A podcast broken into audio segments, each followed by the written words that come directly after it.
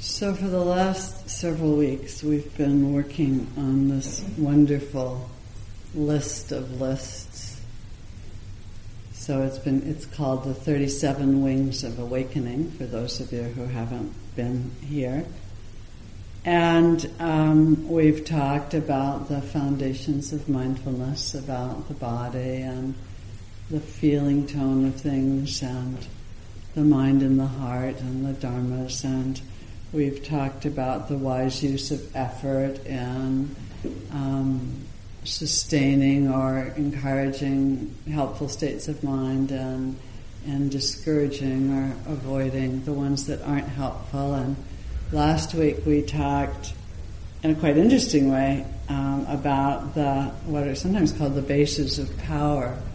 Um, so about desire in a kind of a useful way that desire sometimes is, and um, persistence and um, ah, energy again, effort again, I think. No, intent. And um, discernment. We talked about that actually, it's been part of the talk, it's about um, ways of supporting a pregnancy. So we decided it was time to get some feminine imagery going in here in our sort of male Buddhist world.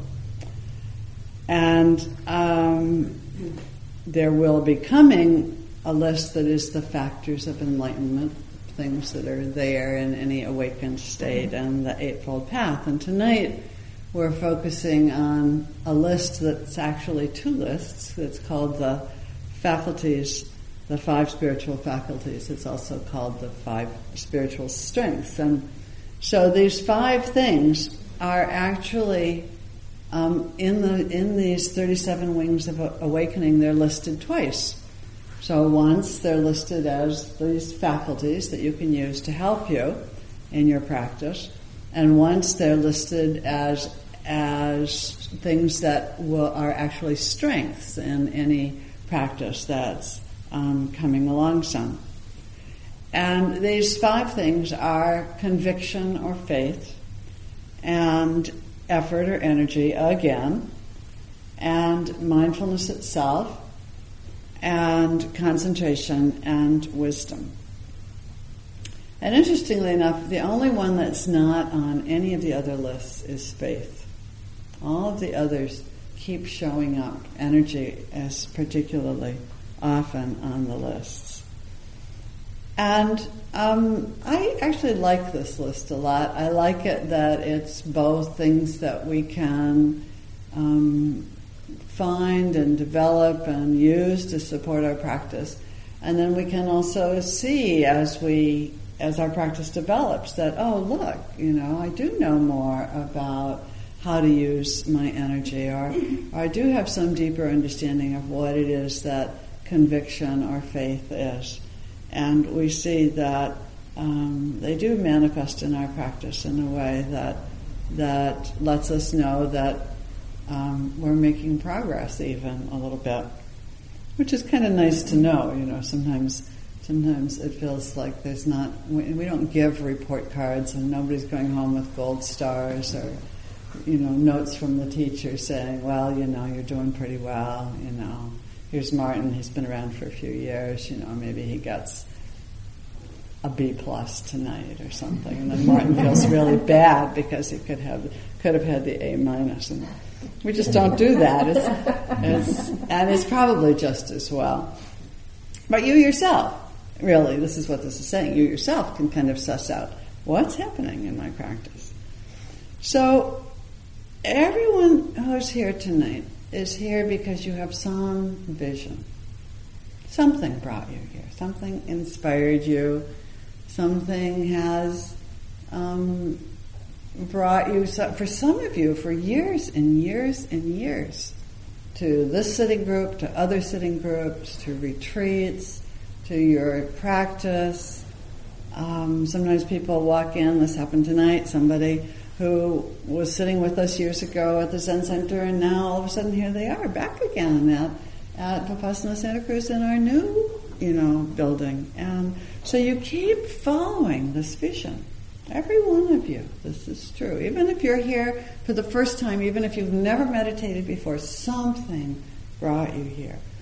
And, um, and it's a vision that is common, has been, is common to thousands of people over the years. That has brought people to monasteries and to retreats and to the Dharma. And it's a vision that says we can wake up, we can see more deeply into the nature of our being, we can understand it in such a way that in fact it alleviates suffering.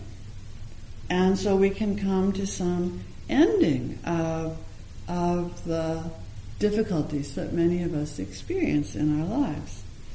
And so um, it's a vision really of, of an awake mind and an open heart, you know. We saw a sign once that said, if you lived in your heart, you'd be home by now. so,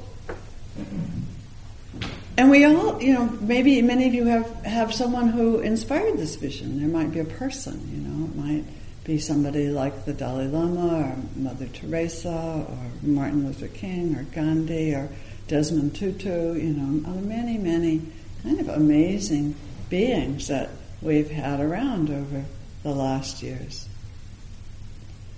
So this particular list works as a sequence. That's one way to work with it in a kind of a linear fashion. So we're going to look at that first.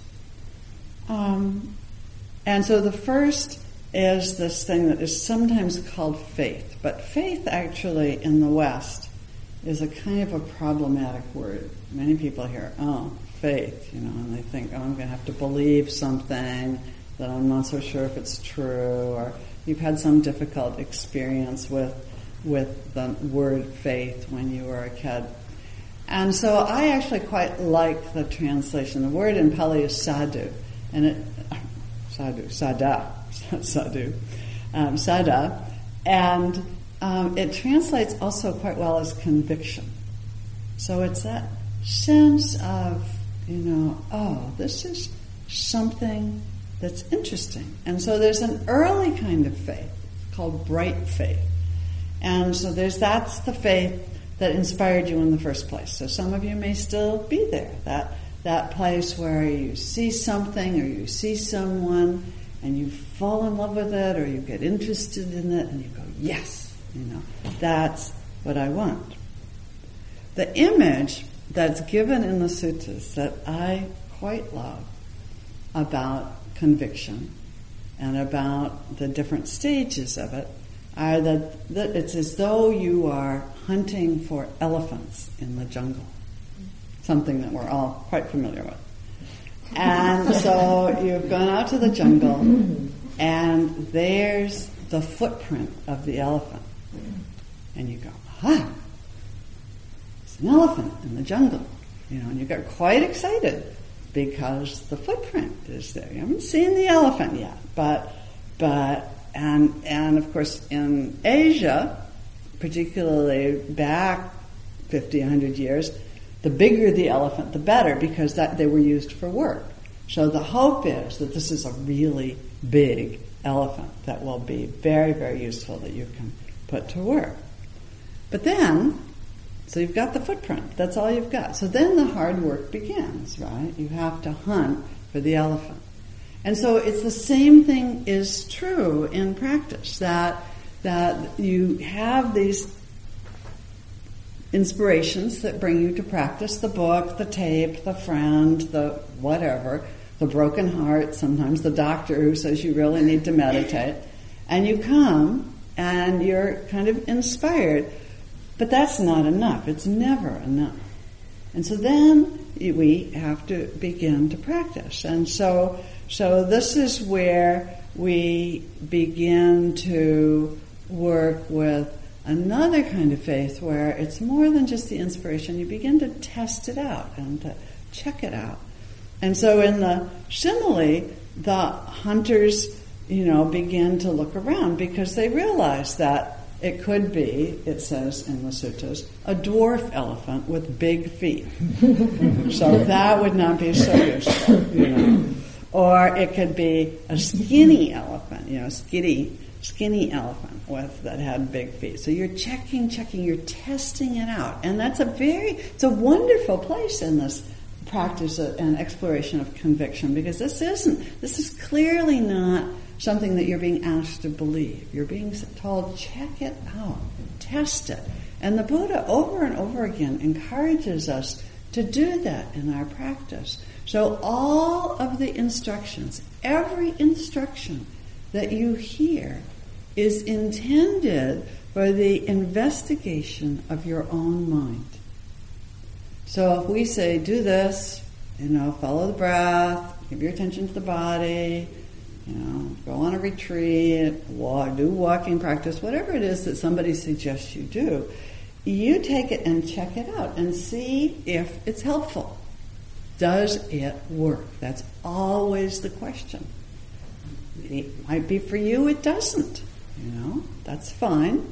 Then you find another practice that does work. So you really get to check it out. What what works for you? What is true of your own mind? Every mind is different. Sad but true. So we can't give one recipe for practice that works for everyone. It's just not possible. So you have to try out the different instructions and tweak them and bend them and work with them and, and mold them so that it works for you. You keep on doing it until you find something that works. That's, you can't just say, ah, all right, I'm going to give up. You know, that's not what conviction, conviction is about. So it's that, that just kind of hanging in there with it and exploring it and finding out. And it's hard because one of the things about this practice, you sit still and you get quiet and stuff comes up. And so sometimes what begins to show itself in the process of your meditation practice isn't so much fun. You know, maybe you see how angry you are, how sad you are, or that you need to make some significant change in your life. And so that's that can be hard. It takes courage. And so then, you know, then after a while, according to the simile, you find the elephant. You go, oh, look, there really is an elephant. You see the elephant in the jungle, you know just how big he or she is, and exactly how much work this elephant is going to be able to do for you. And there comes a place in practice where we begin to have a kind of conviction that's called abiding faith, abiding conviction, where you where you really know that something is true, you know, and you know you know the one th- one of the things that comes up over and over again in my life is one more time I discover that when I'm attached, as the Buddha said, I am going to suffer. Isn't that interesting? Damn, he was right. You know, I don't like it always that he was right, but he was right. And you begin to see that when you see that enough, you begin to realize, oh, if I start holding on really tight, I'm going to suffer. And that is what's known as abiding faith. You really have come to know for yourself that that particular teaching of the Buddha is true. And, and all of the teachings are like that. You get to test them out and um, find out for yourself. It takes effort. It takes effort. It always takes effort. That's why effort is on so many of the lists. It takes some energy. It doesn't just happen.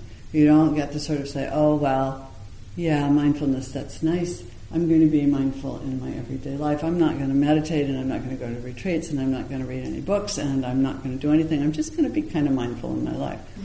It won't work. It doesn't work. So it takes some energy, some commitment to your practice. And over and over again, the Buddha talks about the wise use of effort. Not too much, not too little, not efforting, you know, not really pushing yourself so hard that you exhaust yourself, but not just being lazy either. And um, it's that that quality. I think of it often as the quality of persistence, where you come back over and over and over again.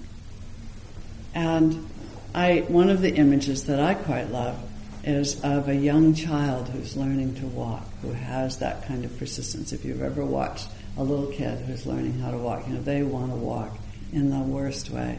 And they get up and they, you know, they wobble forward two or three steps and then they fall down, right? But most of the time, most of the little kids I've ever watched, that is even not really too upsetting. You know, often they laugh and then they get up and they do it again. And after a while, they learn how to walk. And that's really a wise use of effort to, to the extent that age child can be wise. But we can also work with our effort. You know, we, we push and we do something and then we fall down. It's helpful if we can laugh and then we get up and we do it again. So then the third on the list is, is mindfulness itself. So it's and mindfulness is that that stance in the mind, that activity of the mind that brings us to attention to what is so in this moment. And so there are the instructions uh, as, that we offer in classes and on retreats. We teach about mindfulness when you're sitting. So you're sitting. We do that partly because it, it cuts out some of the stuff. You know, you can't. It's easier to be mindful when you're sitting still. Actually, we think it's easier if your eyes are closed, although not everybody agrees with us. And and you just give your attention. All right, what happens if I give my attention to my experience? Just sitting here, breathing, paying attention to the breath and to the body, and to the mind and the heart. That's hard enough, right? And then we'll we'll teach we teach walking is practice, walking back and forth, just giving your attention to the movement of the body as you move back and forth, often a distance maybe about the width of this room. And then we'll teach eating as practice if you're on a retreat, because you do eat, and that's a way to begin to move the practice into your everyday life. And if you're lucky enough to set a retreat of a week or 10 days, in the end, everything is taught as practice. Doing whatever chores you have to do, dressing, bathing, toileting, everything becomes. There's nothing that you can't be mindful of. There is nothing. So, at any point in the practice, that means in a, in a very interesting way, there's no distractions. Isn't that wonderful? There's no distractions. All you have to do is to be mindful of whatever it is. The sound, a sound comes in. Oh no, I'm being distracted. Just give your attention to the sound, hearing. You know, the itch comes along. Oh, my meditation is falling apart. I got to scratch. Well, you know, give your attention to the itch. If you scratch, notice that you're scratching and be mindful. And then you're right back in the middle of the practice. It's quite wonderful that way. There's a little Aikido kind of practice that, that we do. So mindfulness really is the attention to what is here in this moment, noticing it just the way that it is. One of the simplest and best instructions for mindfulness practice is the phrase, This is the way it is. This is the way it is. Whatever the it is. This is the way the sound is. This is the way the itch is. This is the way my anger is. This is the way the taste is. Whatever. This is the way it is. It helps if you have some concentration, because the concentration is the ability to kind of focus the mind just on one thing, just what is here. Most of you, was anybody's mind concentrated all the way through the sitting? Right? Right. So we know, right? It's very, very hard to keep the mind still and on one thing. You sit down, you say, oh, I'm going to give my attention to the breath or to the body. And pretty soon you're thinking about dinner or what happened at work today or what's going to happen tomorrow. And then you bring the mind back. Gradually, over time and practice, you can learn to concentrate more. It does, it is a skill that you can develop and it can become stronger. And so it's, it's a very useful skill to work with on our practice because it's the concentration that allows us to really penetrate our experience. And when we go deeply into the experience, the experience of the body, the experience of the breath, the experience of, of a strong emotion, then sometimes we begin to see things that we don't see when you just sort of notice it on the surface. You begin to tear it apart a little in a way.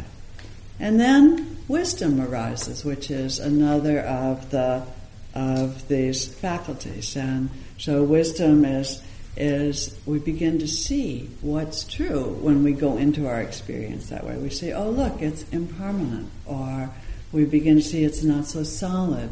Or we do notice that every time we get attached and hold on, then we suffer.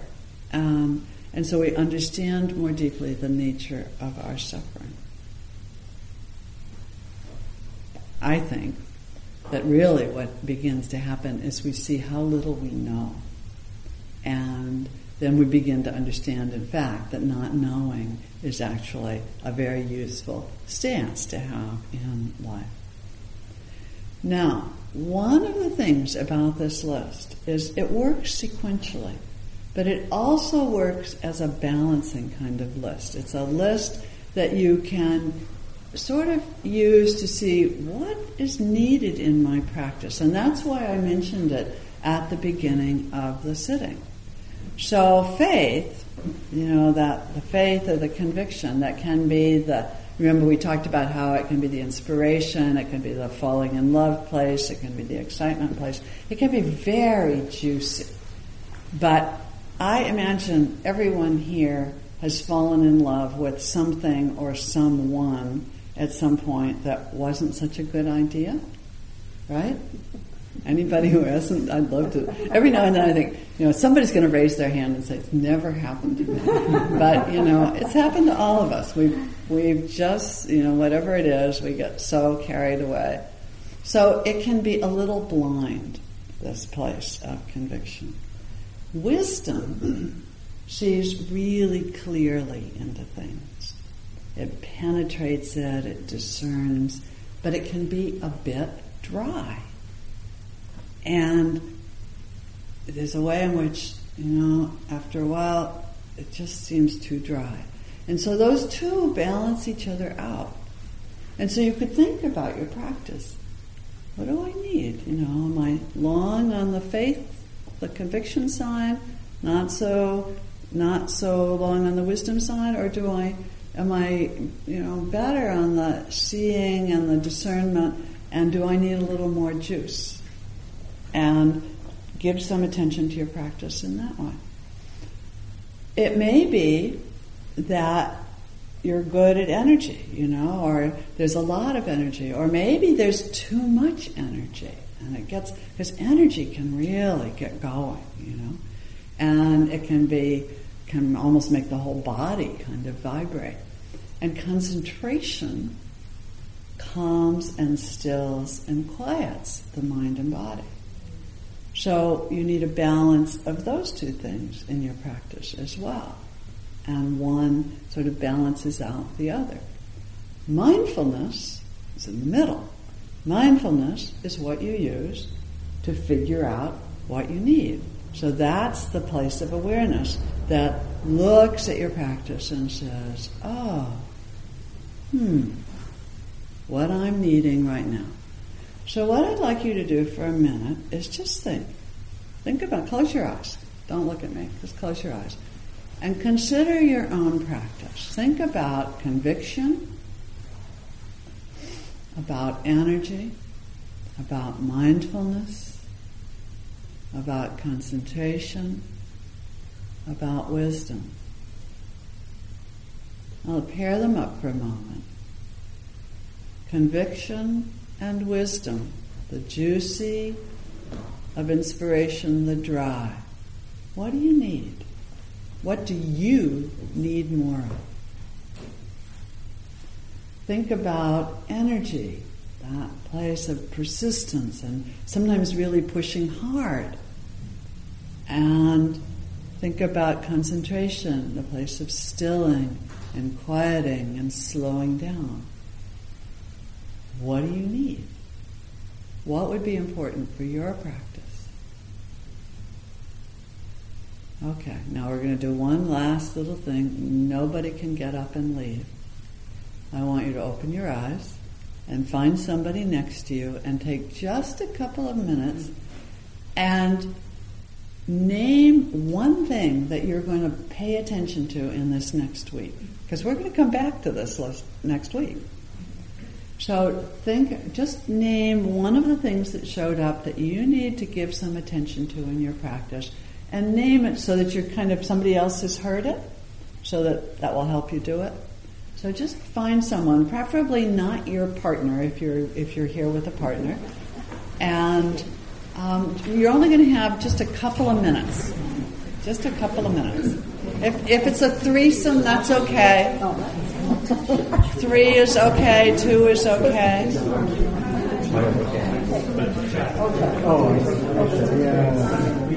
It's all right.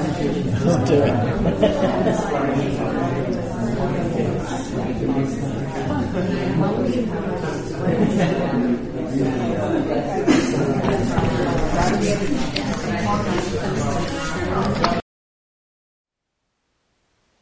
Thank you for listening. To learn how you can support the teachers and Dharma Seed, please visit dharmaseed.org slash donate.